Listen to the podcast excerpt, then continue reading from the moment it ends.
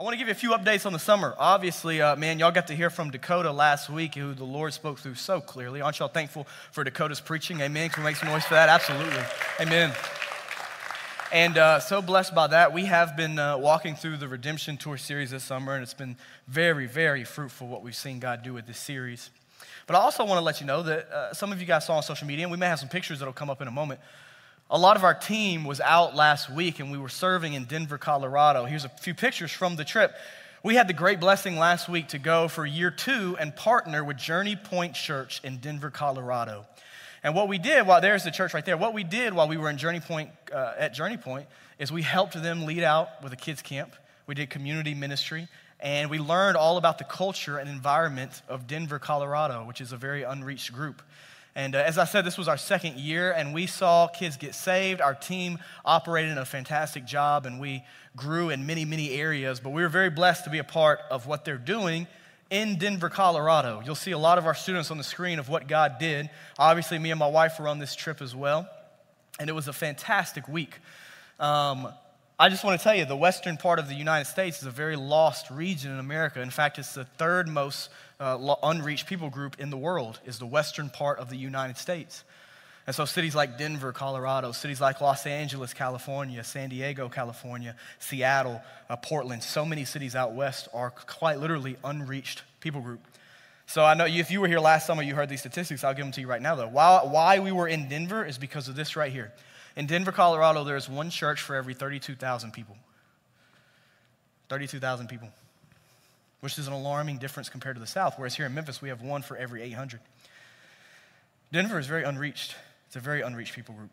And while we, while we were doing this kids camp, I'll go ahead and tell you guys, we were in contact with many kids whose majority of the kids that came to this camp, whose families were not believers. And so these kids are hearing the gospel, thankfully, praise the Lord, and then they're going back to families who are not in any way interested in church or religion or Jesus Christ for that matter. And that's why we go on that trip to go out there and to serve and to connect and to share the gospel and to help Chris Phillips, who came from Bellevue Baptist Church, was his sending church, to help him in the ministry that he's doing out there. And I want to encourage you if you are feeling called to go, the best thing to do when God says go is what? Go. And uh, whatever that looks like for you, listen to the Lord and follow him. At Bellevue, we have a ton of options to get involved options in terms of life groups, options in terms of community, options in terms of Bellevue Loves Memphis to serve around the city, but also to go, whether that be nationally or internationally. One of the students I'll mention who will have share, him share his testimony when he's back in August is Fernando. Anybody know Fernando and love Fernando in here? Amen? Yeah. Fernando is one of the most lovable people I've ever met on this planet, right underneath my wife. And so I love Fernando, and he is, uh, he is serving in Peru right now. and He has been there all summer and uh, we have been in contact with him. He preached a sermon completely in Spanish not too long ago, and he is a Bellevue College ministry student. He is a Vue student. His first time at the Vue was uh, summer 2019 when he stepped in as a first time guest, and now this summer he's given up his entire summer to go serve in Peru. And uh, you'll hear his testimony in August, but he is right now on the battlefield um, just as we have uh, Abigail Reed, I know some of you have know Abigail Reed, and uh, let's make some noise for her too as well. Amen. I know Caleb's gonna make some noise. Better make some noise.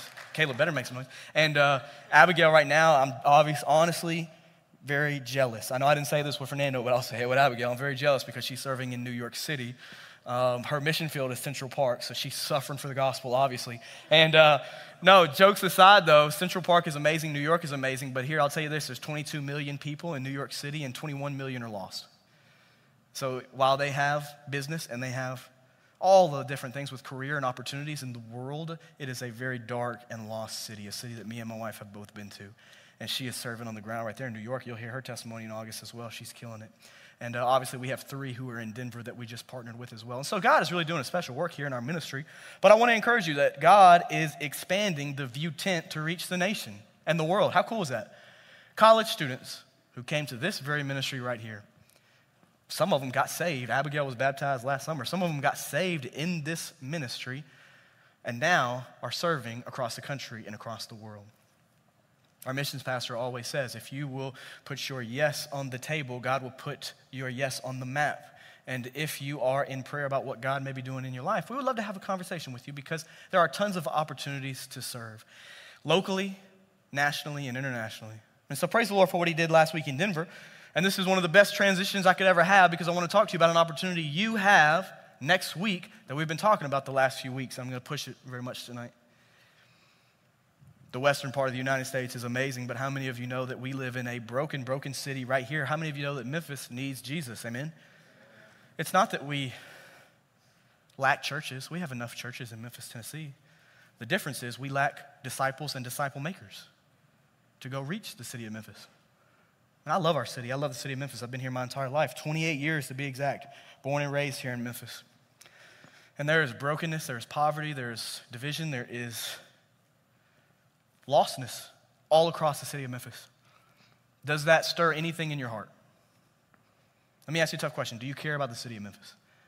There's some people who are like, man, I can't wait to get out of the city of Memphis. There's some people like, man, I'm not going into the tough parts of Memphis. I'm staying right here. There's some of us who really are hardened towards Memphis. I want to ask you, do you care about the city we're in right now? Because if you do, there's something you can do about it. And it starts a week from today. So I want to let you know what we've been talking about is Mission Memphis, because that is our mission first Memphis, Tennessee. And so next week we have a in town mission trip that you can serve on and you can be a part of if you'd like to. We are going to be serving from Monday to Thursday. We're, we talked about this, but I want to give it to you again in case you have forgotten. We're going to be serving from 9 a.m. to 4 p.m. Monday to Thursday next week. And you can come with us and serve. We would love to have you. We really would. I will be there. My wife will be there. Delaney, Mackenzie, and Dakota will all be there. We would love to have you come and serve with us. What we're going to be doing, you might ask. That's a great question. Thanks for asking. You didn't ask, but I'll give it to you anyway. We're going to be doing some construction work and some manual labor across the Sin Relief Center so that the Sin Relief Center can operate the way it needs to in the city. Some of you have met Pastor Sean, who's over the Sin Relief Ministry. He has an incredible vision for the center, but the center needs a lot of work. And that's where college students can come in and help next week get it up to where it needs to be so that they can begin operating in the capacity God is calling them to. And so it's a really cool opportunity to help the city of Memphis and to serve the Lord and, quite frankly, serve Pastor Sean, who has been a great blessing to us anytime we have partnered with him. But not only that, here's what's really cool about next week. with the project, maybe you can only come one day. We'll take you. As I said, it's Monday to Thursday. Maybe you say, Daniel, I can only come on Tuesday.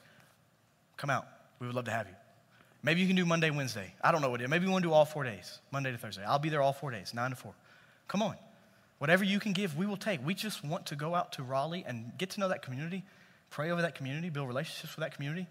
And so, before I talk, I'm going to talk about our service in a minute. But if right now you are interested in serving, our the link to uh, this registration is in our Instagram bio, and uh, you can use this QR code as well. And I would encourage you. The registration closes Wednesday. We won't be taking registration after Wednesday, and that's a hard Wednesday. There is no calling us Saturday night, Sunday night, saying, hey, I changed my mind, I want to do it. Like, we need to know now if you want to come and serve. And I know that God is stirring in some of your hearts to get out of your comfort zone and come and serve. Here's a great opportunity. Let's both get out of our comfort zone and serve together. Can I get an amen? amen. Here's what it looks like for the week $10. What that gets you is a t shirt, breakfast, and lunch each day. And you get to serve. 10 bucks. Isn't that incredible? West Bellevue, creating opportunities to serve. You'll build relationships with people you never would have met. You'll get to know Pastor Sean, who is fantastic in every way, one of the godliest men I've ever met. And it will be an incredible week to serve the city of Memphis. So, man, the link's in our bio. Tonight, if you want to, please commit to it. Please come out and serve with us. What's crazy about it, what I love is that this time next week, the Vue will not be here, but the Vue will be meeting. We're going Vue mobile. Amen. We are picking up and we are moving. The Vue's going to meet next Monday night at 7 o'clock, except we are doing a joint worship service with Dwelling Place Church and Pastor Leon, the church where the Sin Relief Center is. So what's so cool is not only are we helping improve the church, improve the center, but we are going to go out there and do a joint service with all of their members. And I got to tell you, it's going to be an incredible night. Alan, Jeff, and Harmony are all coming to lead worship, but we're also partnering with their choir to do gospel worship that night in the heart of Raleigh to worship with their church members, and it is going to be an incredible night. Can we make some noise for that? Amen? That's where we're headed. That's where we're headed. This place is, I love this location. It is seven minutes from where I grew up. It is one of the most fantastic communities that there is to be part of. And you have a chance, even if you can't serve, to come out next Monday night at 7 o'clock for our Vue service and we will be with Dwelling Place Church. I'll do a little bit of preaching. Their pastor's going to do a little bit of preaching, and we're going to have an incredible night praising the Lord. So listen, even if you can't come serve, hear me right now. If you're asleep, wake up. Next Monday night at 7 p.m., the Vue is happening, but not here. It's happening, and we can get you the address. It'll be all over social media at Dwelling Place Church and the Sin Relief Center with their congregation. And they are pumped to get to know you, and they are pumped to worship alongside you. Bring anybody you want. Come out next week. Come worship with us. It's going to be incredible. And so, God's up to some cool stuff. God bless you. There's the first one of the night. 741, starting early. I'm excited for what tonight will look like. Uh, I'm not necessarily preaching a sermon tonight, but I do want to walk through a few things with you. I want to tie our series together, our Redemption Tour series together. And I wanted tonight to give you some moments of prayer. Obviously, you can sense tonight is a different night. And uh, we are well aware that everybody is as busy as can be right now. Anybody feel busy right now, right? It's crazy. I see hands across the room. Some of you are like, nah, I've been sleeping in every day. Well, I bet you're tired from sleeping. So this will be a great relief for you. But I'll tell you what, we, uh, we need to spend time with the Lord. And tonight, what I want to do is I want to give you opportunities to pray over specific things. And as we get to that, here's how we're going to do that. We're going to look at Moses' final sermon tonight, and I hope you'll get hyped for this. If you'll open your Bibles with me, find Deuteronomy chapter 30 and 31. Amen? Sometime. Come on, we back at it. Deuteronomy chapter 30 and Deuteronomy chapter 31. We're going to be in two chapters tonight. I don't have any points for you. I know that's very uncharacteristic of me. I always have points and I always have slides, but tonight I do not. Uh, Moses' sermon uh, really speaks for itself. I could have points, but I don't. What I do have is prayer times. And so we're going to look at Deuteronomy 30. We're going to look at Deuteronomy 31.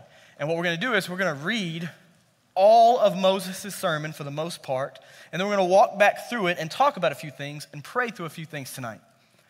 My prayer for you is that you will be rejuvenated and restored tonight in a way that maybe is unique and fresh to you. In a way that maybe you are able to just slow down and be with the Lord, not have to do anything. I'll do all the talking. You just get to be with the Lord and you get to talk to the Lord. But I want to lead you in that tonight. And so let me give you a reminder of where we are. We find ourselves at the end of Moses' life. And I have loved walking through uh, Exodus with you guys. Dakota has loved it. Moses' testimony is one of the most powerful testimonies, where we find Moses at 120 years old tonight. Think back to the beginning of our series when we started in Exodus chapter 3. For the first 40 years of Moses' life, Moses was obviously, he found himself to be very strong, he was prideful. He was arrogant. In fact, he even killed the Egyptian, right? You remember Moses committed murder. And, and for, at age 40, he was taken all the way out to the wilderness to be a shepherd of sheep for 40 more years. So you have the first, remember we walked through the timeline, you have the first 40 years of Moses' life where he's trained, he's really confident, he's reliant on himself.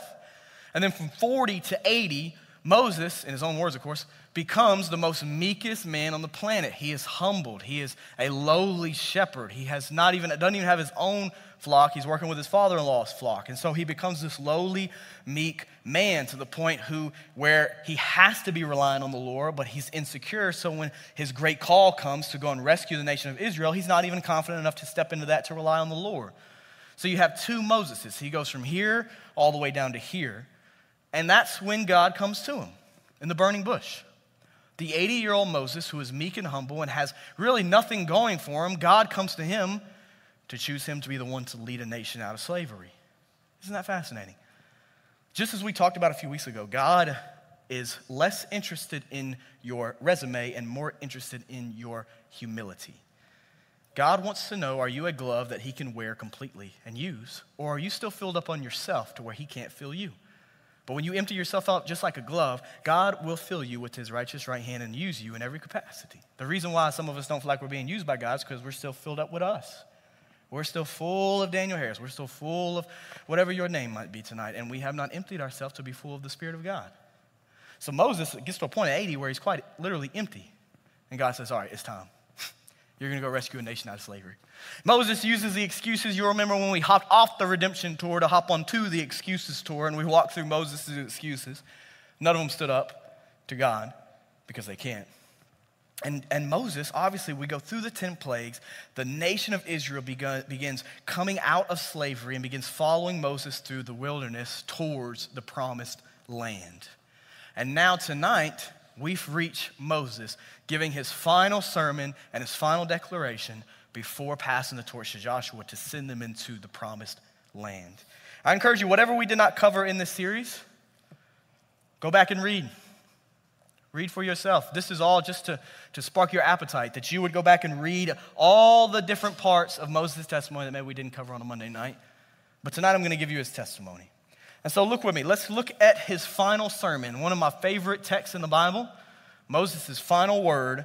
We're going to walk through, we're going to read the whole thing, and then we're going to come back and we're going to walk through different parts of it, and we're going to pray together tonight, and that's going to be our night. So look with me. God bless you. Look with me, if you will. We're starting at verse 1 of chapter 30 in Deuteronomy. It says this When all these things happen to you, the blessings and curses I have set before you, and you come to your senses while you are in all the nations where the Lord your God has driven you, and you and your children return to the Lord your God and obey him with all your heart and all your soul by doing everything I am commanding you today, then he will restore your fortunes, have compassion on you, and gather you again from all the people where the Lord your God has scattered you. Even if your exiles are at the farthest horizon, he will gather you and bring you back from there. So, just for context, let's pause for just a moment. Moses is foreseeing Israel's disobedience in the promised land, which we know, maybe you don't, but which is going to ultimately cause God's people to go into exile. Disobedience brings consequences. The consequence it brought upon Israel was exile, being driven out of the promised land. And Moses is telling them, hey, if you obey, God will continue to have his hand of favor upon you. But if you disobey God, you will find the consequences of being driven from the land, being in exile. Moses is very firm on this that obedience brings blessings, but disobedience brings consequences. Now, let me remind you salvation is not based on what we do or don't do. Salvation is based on repentance and faith in Jesus Christ. Let's get that out of the way tonight. That the only way you get to heaven, the only way you are saved is by coming to Jesus Christ and repenting of your sins, meaning you don't just tell God your sins, that's part of it, but you give God your sins. You are literally turning away from your sin. You are repenting of it. You are giving it to God. You're saying, "Hey, I'm I couldn't pay the price for this. Jesus paid the price for it when he died on the cross and rose from the grave. So I am repenting of my sin. I am turning from it when you repent. And then the Bible says, when you confess with your mouth that Jesus is Lord, there's a confession and you believe in your heart God raised him from the dead, that's when you will be saved. So let's get that very clear because we're going to talk about obedience and disobedience a lot tonight. You are saved the moment you repent and give your life to Jesus. And once you have that moment, that true moment in your heart, there's no question about your salvation. That's it. You know the Lord. But just as we see with the nation of Israel, just as we see with Peter in the New Testament, what we choose to do after we get saved has an impact on the world around us in our life. So when you get saved, you have the choice now to obey God and follow Him or to disobey. And what Moses is going to lay out very clearly here is hey, Israel, you as a nation have the option, you have the choice to either obey God and His hand of favor will be upon you, or you can disobey God and there will be consequences from that. And He's saying when, if you, when you disobey God, you'll be driven from the promised land that He has blessed you with. And that's what He's saying here. But the great thing is that Moses has said is that whenever you do, turn from the Lord and start doing your own thing. Whenever you start struggling with sin or living a stronghold or start disobeying, there is a way out, and it's turning back to God. That's why, look with me, in chapter 30, Moses is saying, hey, when all these things happen to you, blessings and curses, and you come to your senses while you are in all the nations where the Lord your God has driven you, then he says in verse 2 When you and your children return to the Lord and obey him with all your heart and all, all your soul by doing everything I am commanding you today, then he will restore your fortunes. Moses is telling about the consequences, but he's also highlighting God's restoration. That God is a restoring God. How many of you know God is a restoring God? Man, there's nothing he can't restore you from. He can restore you. He will restore you if you seek after him. But restoration does not come until there is repentance. Repentance leads into the restoration of God. And that's what Moses is telling the nation. Let's, let's keep going here. Verse 4 Even if your exiles are at the farthest horizon, he will gather you and bring you back from there. The Lord your God will bring you into the land your fathers possessed, and you will take possession of it. He will cause you to prosper and multiply you more than he did your fathers. The Lord your God will circumcise your heart and the hearts of your descendants, and you will love him with all your heart and all your soul, so that you will live. The Lord your God will put all these curses on your enemies who hate and persecute you. Then you will again obey him and follow all his commands I am commanding you today. The Lord your God will make you prosper abundantly in all the work of your hands, your offspring, the offspring of your livestock, and the produce of your land. Indeed, the Lord will again delight in your prosperity as he delighted in that of your fathers. Verse 10, though, when you obey the Lord your God by keeping his commands that are written in this book of the law and return to him with all your heart and all your soul these next few verses are some of my favorite verses in all the Bible. I think Moses is at a place where he is so much more wise than he ever was. He's had his struggles, he's had his sin, he's had his disobedience, but at 120 years old, He's thinking back on his life. I believe he's thinking back on all that he's been through. How for 40 years he was arrogant. We, we, we see in Scripture for 40 years he was a lowly shepherd. For 40 years he's been dealing with Israel, the good and the bad. And I think he is at a place now where that show reflects in Scripture, it reflects in his words, where he has come to a place of great maturity and great wisdom to be able to speak on behalf of the Lord, to give a sermon like this, and to call them to a choice. And just as tonight I call you to a choice, as God calls me to a choice, as we are called to a choice, Moses, in his wisdom, at the end of his life, has perspective and he is offering a choice to the people who he loves and cares for, who have been great to lead but also hard to lead. And this is the choice that Moses offers them. Verse 11 This command that I give you today is certainly not too difficult or beyond your reach. It is not in heaven, so that you have to ask who will go up to heaven, get it for us, and proclaim it to us so that we may follow it.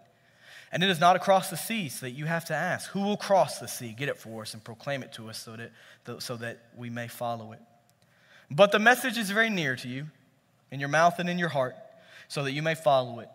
See, today I have set before you life and prosperity, death and adversity. For I am commanding you today to love the Lord your God, to walk in his ways, and to keep his commands, statutes, and ordinances, so that you may live and multiply, and the Lord your God may bless you in the land you are entering to possess. Let me pause for just a moment. Moses is calling them to love the Lord your God, and I want to tell you there's some people in here tonight who are not loving God. Now, I don't know who you are, but you do. There's some people in here who are not in love with the Lord. Maybe for you, it's like giving your life to Jesus tonight. Like that's the call for you is to give your life to Jesus. And some of you, it might be that you're a believer and you know Christ, but there's so many areas of your life where you are not loving the Lord because you're in love with sin. Why would you not lay that down tonight, right here in this place? That the greatest call that you and I would ever have on our lives is to love the Lord our God and to walk with Him. But some of you are not walking with Him. Some of you have the title of Christianity, but there's so many areas of your life where you're not really living it out. Are you willing to do something about it? That's why I love this text so much because Moses gives them a choice, and tonight I'm giving you a choice wherever you are in your testimony. Whatever small area of your life it is, or whatever big area of your life it is, that you would lay it down to the Lord. Then he goes on to say, verse 17, But if your heart turns away and you do not listen, and you are led astray to bow and worship to other gods and serve them, I tell you today that you will certainly perish and will not prolong your days in the land you are entering to possess across the Jordan. I call heaven and earth as witnesses against you today that I have set before you life and death, blessing and curse. Choose life Choose life so that you and your descendants may live, love the Lord your God, obey him, and remain faithful to him. For he is your life, and he will prolong your days as you live in the land the Lord swore to give to your fathers Abraham, Isaac, and Jacob. College students, you're so young. You're so young. You are between the ages of 18 and 24, 25. And I am a few years ahead of you. Not many, amen? I'm a few years ahead of you. If I can tell you anything, what I have gained from getting older is perspective. My perspective is growing, and I pray for your perspective to grow. And one of the ways that it has grown is that at 20 years old, I believed life that Moses is describing here was anything except God. I believed life was popularity and money, fame, success in the world. I believed it was so many different things, gaining everything in the world. The last thing I ever would have told you it was is God's word or God's presence or Jesus Christ. That, that was not what it was for me. And some of you are so young and so still growing that you do not quite realize yet what life is. You think you can find it in the world, but you never will. I tried for so long, I tried for so many years to find life in people's opinions, to find life in a dollar sign, to find life in things that are good but can never fulfill me. And as I got older, I realized that life comes from the one who has given us life, that God created you in his image and that He has a plan for you, and that in Jesus Christ, who all things were made for and through, that in Him you can have life. But only in Him, not in another person, not in a career, not in anything else. If you are looking for life, it comes from the Creator and the Sustainer of life. And so I pray for you tonight that you would find life. And then the last scripture I want to read before I take you through a prayer time is 31.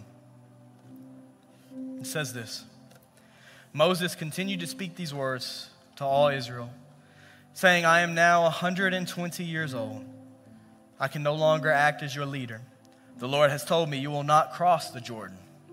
The Lord your God is the one who will cross ahead of you. He will destroy these nations before you, and you will drive them out. Joshua is the one who will cross ahead of you, as the Lord has said. Skip down to verse 5. The Lord will deliver them over to you, and you must do to them exactly as I've commanded to you. And then obviously there is verse 6. Be strong and courageous. Say that with me. Be strong and courageous. One more time, say it with me.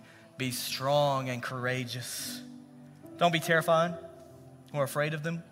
For the Lord your God is the one who will go with you. He will not leave or abandon you. Moses then summoned Joshua and said to him in sight of all Israel, Be strong and courageous. Say it again with me. Be strong and courageous, for you will go with this people into the land the Lord swore to give to their fathers. You will enable them to take possession of it. And then verse 8 The Lord is the one who will go before you. He will be with you, He will not leave you or abandon you. Do not be afraid or discouraged. Where I want to take you tonight in prayer, the first place I want to take you, and if you have notes, you can write down the things we're going to pray for tonight.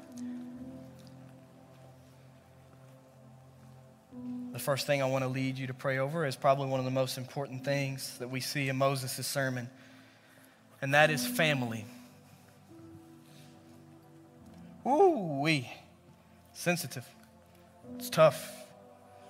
Some of us don't want to pray for our family. Some of us know that our family is praying for us and we don't really want them to. They're all over the spectrum of family. But in verse 2 of chapter 30, Moses, what I love is none of us in here have kids. Some of us may have kids in here. Most of us don't have kids. But in chapter 30, Moses' great command begins with you and your children return to the Lord your God. Moses' great exhortation is to the family. How many of you know that God's design for family is the only design for family, and it's an important design in our world? Amen? Family. And so, right where you are, I want to, I want to invite you to bow your heads for a moment. And I want us to stop and I want us to pray for family. Now, for you tonight, this may be the last thing you want to pray for. This may be the thing you know you need to pray for the most. But I want to ask you for a moment what prayers do you need to pray for your family? Can I turn your mind to your mom, dad, the one who raised you? Whoever it is that raised you, your uncle or your aunt. Some of you may be adopted. Some of you may not have a mom. Some of you may not have a dad. Some of you, I don't know your testimony, you do, but the person that raised you, the person that taught you, the person that cared for you, the person that was always there for you. See, Moses gives the command of family because Moses is at a point in his life where he understands family, where the dad goes, where the family goes, they all must walk according to the Lord, that nobody can be neglected. And so, man, for you, maybe your relationship with your mom or your dad is not good. One of the best things you can do is pray for them. So, right now, maybe you just need to thank the Lord for your mom and dad and how good they are, but I want to give you a space in a moment to pray over your parents or the one who raised you in whatever way the Lord may lead you.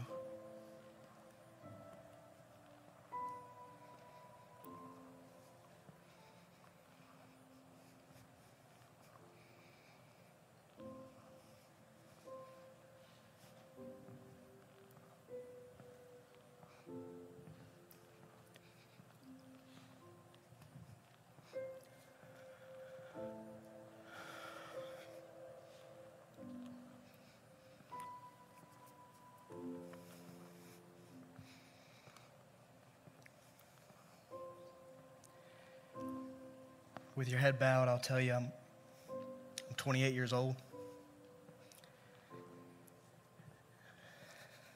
As I continue to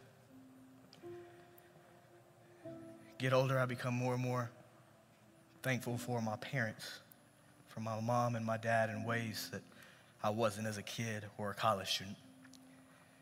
And one of the things about perspective taught me, usually I'm ripping and running and going on different trips and doing ministry and stuff. And I try to call my parents as much as I can, but I could tell that my perspective was changing. I could tell I was getting a little bit older this summer when, before we left for Denver, I had this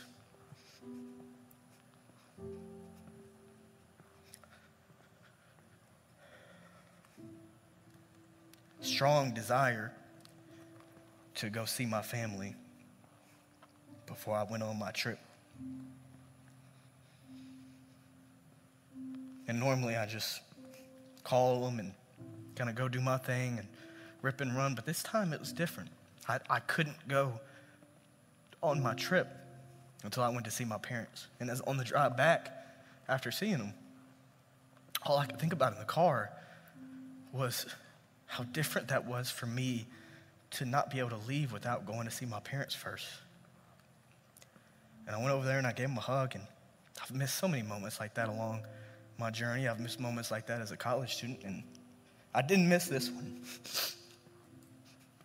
And so I went and just gave him a hug and hung out with him before we went to Denver. And I tell you, as a 28 year old, it's hard to realize I've missed moments like that with my family, and I wish somebody would have told me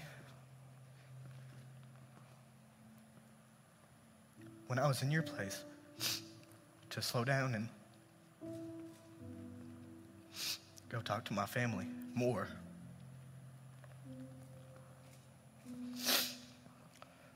I apologize. So, tonight for you, family may be a soft spot. You may have a great one. It may be tough. I don't know.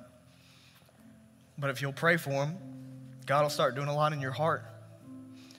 If they don't know the Lord, commit every day to praying for them. If they do know the Lord, commit every day to pray for their walk with the Lord. And if they have been so good to you, don't just thank God for them, thank them. The same goes for your siblings, for anybody who you call family. Pray for them. Pray for them. The second thing I want to call you to pray for is obedience we see in Moses' sermon in verses 2 through 4. He says, When you and your children return to the Lord your God and obey him with all, not part, all your heart and all your soul by doing everything I am commanding you today, when you obey, then he will restore you, your fortunes, have compassion on you, gather you from all the people where the Lord your God has scattered you. I want you to take a moment and pray now for yourself and your own obedience to Christ. Pray and ask the Lord to give you strength and wisdom to do what He has commanded you to do.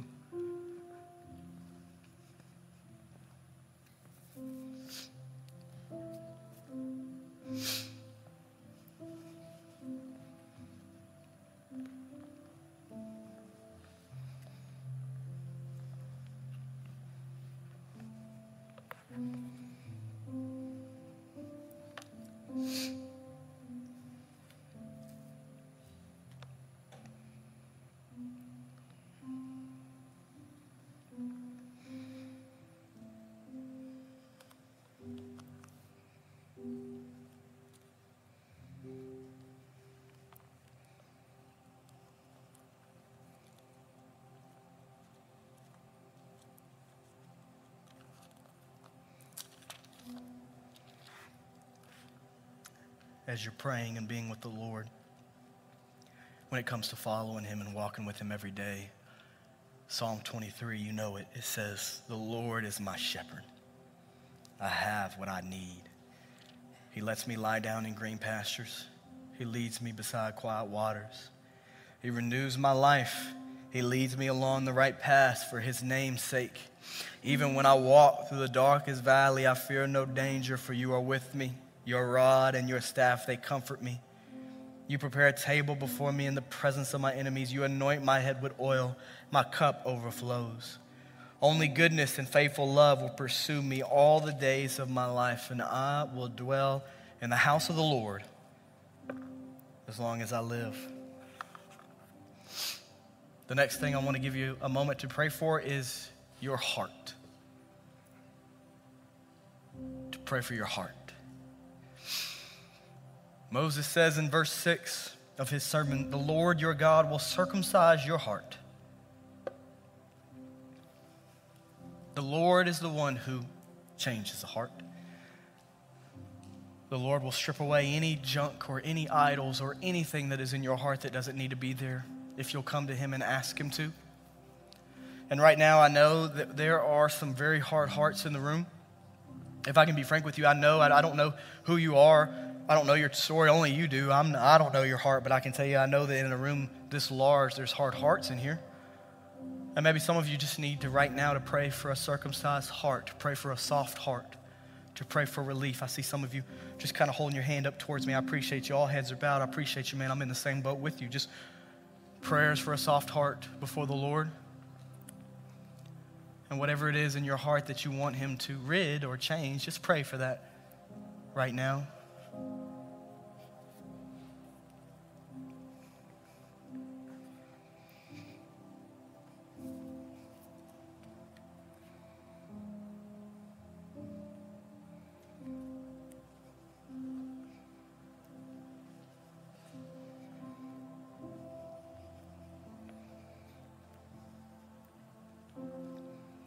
Heavenly Father, I pray for soft hearts in the room, that you will soften hearts, you will soften mine, you will soften each of us to be used by you.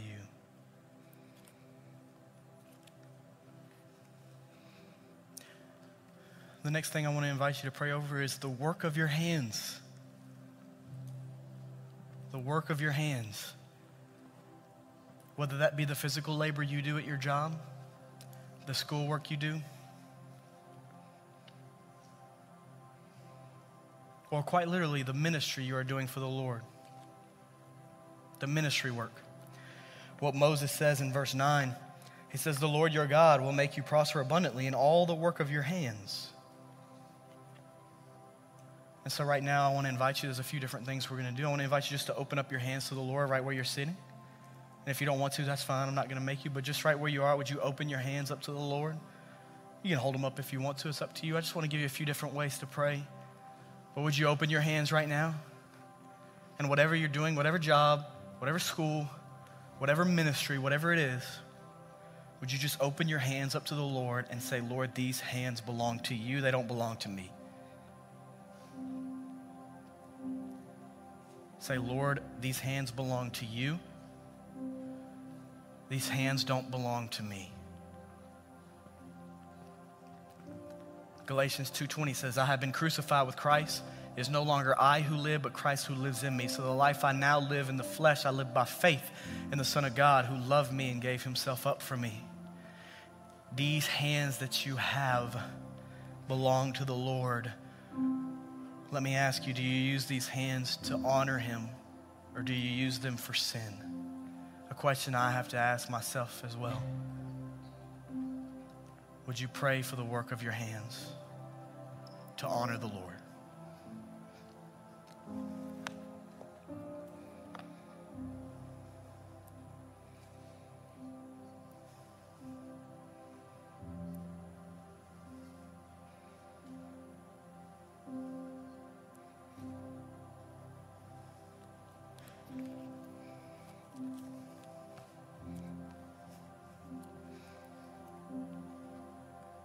You can put your hands down. What I want to lead you to pray over next is God's word. Verse 10 says, When you obey the Lord your God by keeping his commands that are written in this book of the law and return to them. If you brought your Bible tonight, I want you to grab your Bible with both hands. If you're using your phone, that's fine. I want you to take your Bible with both hands right where you are, if you're willing or your phone, your Bible app, whatever you have. And would you just pray for a moment and tell the Lord that you desire to be under the authority of His Word and His Word alone? That His Word is the highest and greatest authority. And that you are living underneath His Word completely.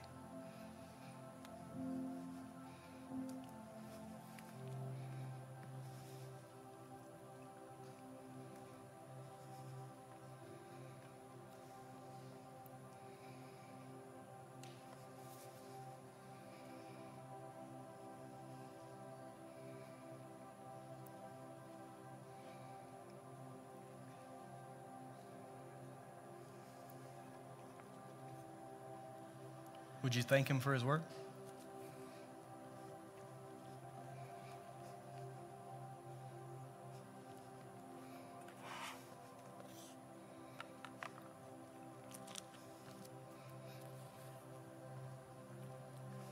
The next thing I'd like you to pray for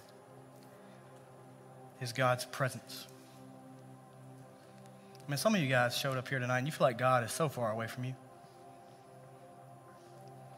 You really feel you really do feel like God is far.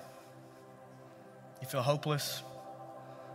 You don't know how to really talk to him. You don't know really how to hear from him. Or you know how to talk to him. You know how to hear from him, but it's not a practice really in your life. It's not something you make a priority each day. And you feel like God is far from you. I love Romans chapter 8, and it says this in verse 35 Who can separate us from the love of Christ? Can affliction or distress or persecution or famine or nakedness or danger or sword? As it is written, because of you we are being put to death. All day long we are counted as sheep to be slaughtered. No, in all these things we are more than conquerors through him who loved us. For I am persuaded that neither death nor life, nor angels, nor rulers, nor things present, nor things to come, nor powers, nor height, nor depth, nor any other created thing will be able to separate us from the love of God that is in Christ Jesus our Lord. That's Romans chapter 8 in the New Testament. What Moses says when he gives the command is this in verse 11. He says, This command that I give you today is not beyond your reach, it is not far. It is not in heaven, so that you have to ask who will go up to heaven and get it for us or proclaim it to us so that we may follow it. It is not across the sea, so you have to ask who will cross the sea, get it for us, and proclaim it to us so that we may follow it. The message is very near to you in your heart so that you may follow it. Right now, college students, if I can be honest with you, God's not far from you, but some of you might be far from God. There was a time in my life as a believer where I realized God is not far from me, but I have gotten far from Him. And that's why I feel the way that I do. Whatever discouragement or loneliness or hurt or pain you might be walking through, I want to tell you God's presence is the answer. But you have to make the decision to pray and read the word and focus and celebrate and rejoice in his presence. That he is near to you. Whatever it is you're walking through, whatever pain or hurt you have, God is near to the brokenhearted. And so, right now, can I give you a moment to pray and thank God for his presence and rest in his presence?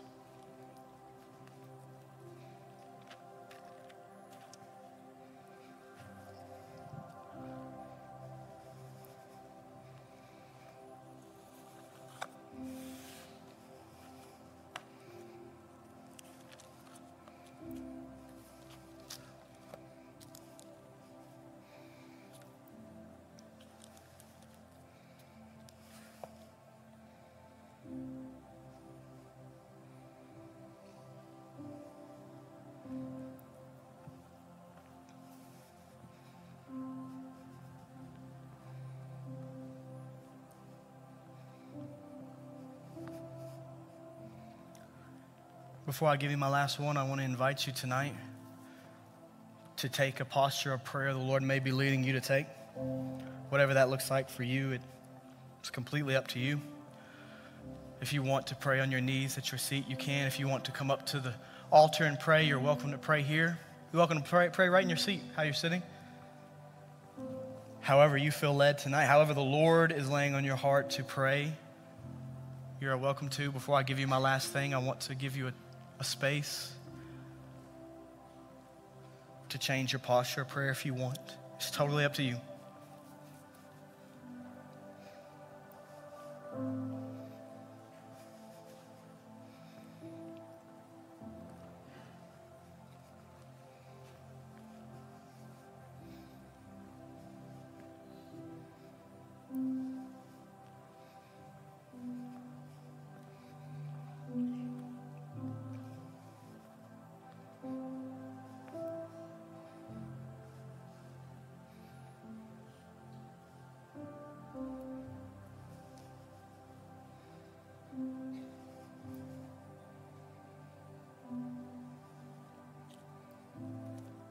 And the last thing to pray for is against fear and discouragement.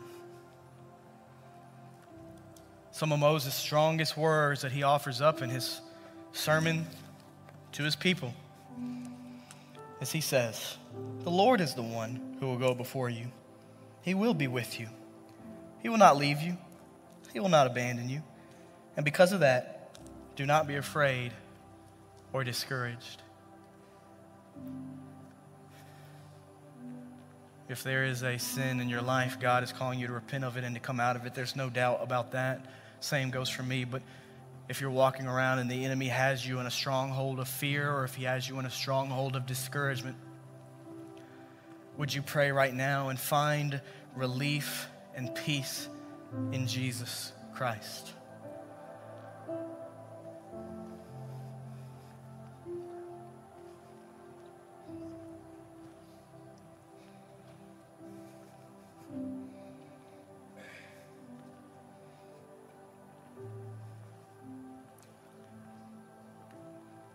Fear not, for I am with you. Don't be afraid, for I am your God. I will strengthen you, I will help you, I will uphold you with my righteous right hand. You have no need to fear. You overcome discouragement in the presence and the promises and the power of the Lord Jesus Christ whatever you have tonight, whatever fear, whatever discouragement, whatever worry, Jesus Christ relates to the temptation. Jesus was fully God and fully man. He was tempted in all the ways we were, yet he never gave in to temptation. Born of a virgin, he lived a sinless life not once giving in to temptation. Even when he was driven into the wilderness by the devil, even when he was tempted by the devil, he never gave in to the temptation you and I face every day, but he understands the temptation and he relates to it. And that's why he is our intercessor. That's why he is our mediator. He stands between you, me, and the Father because he knows he has lived it, he walked it, fully God, fully man.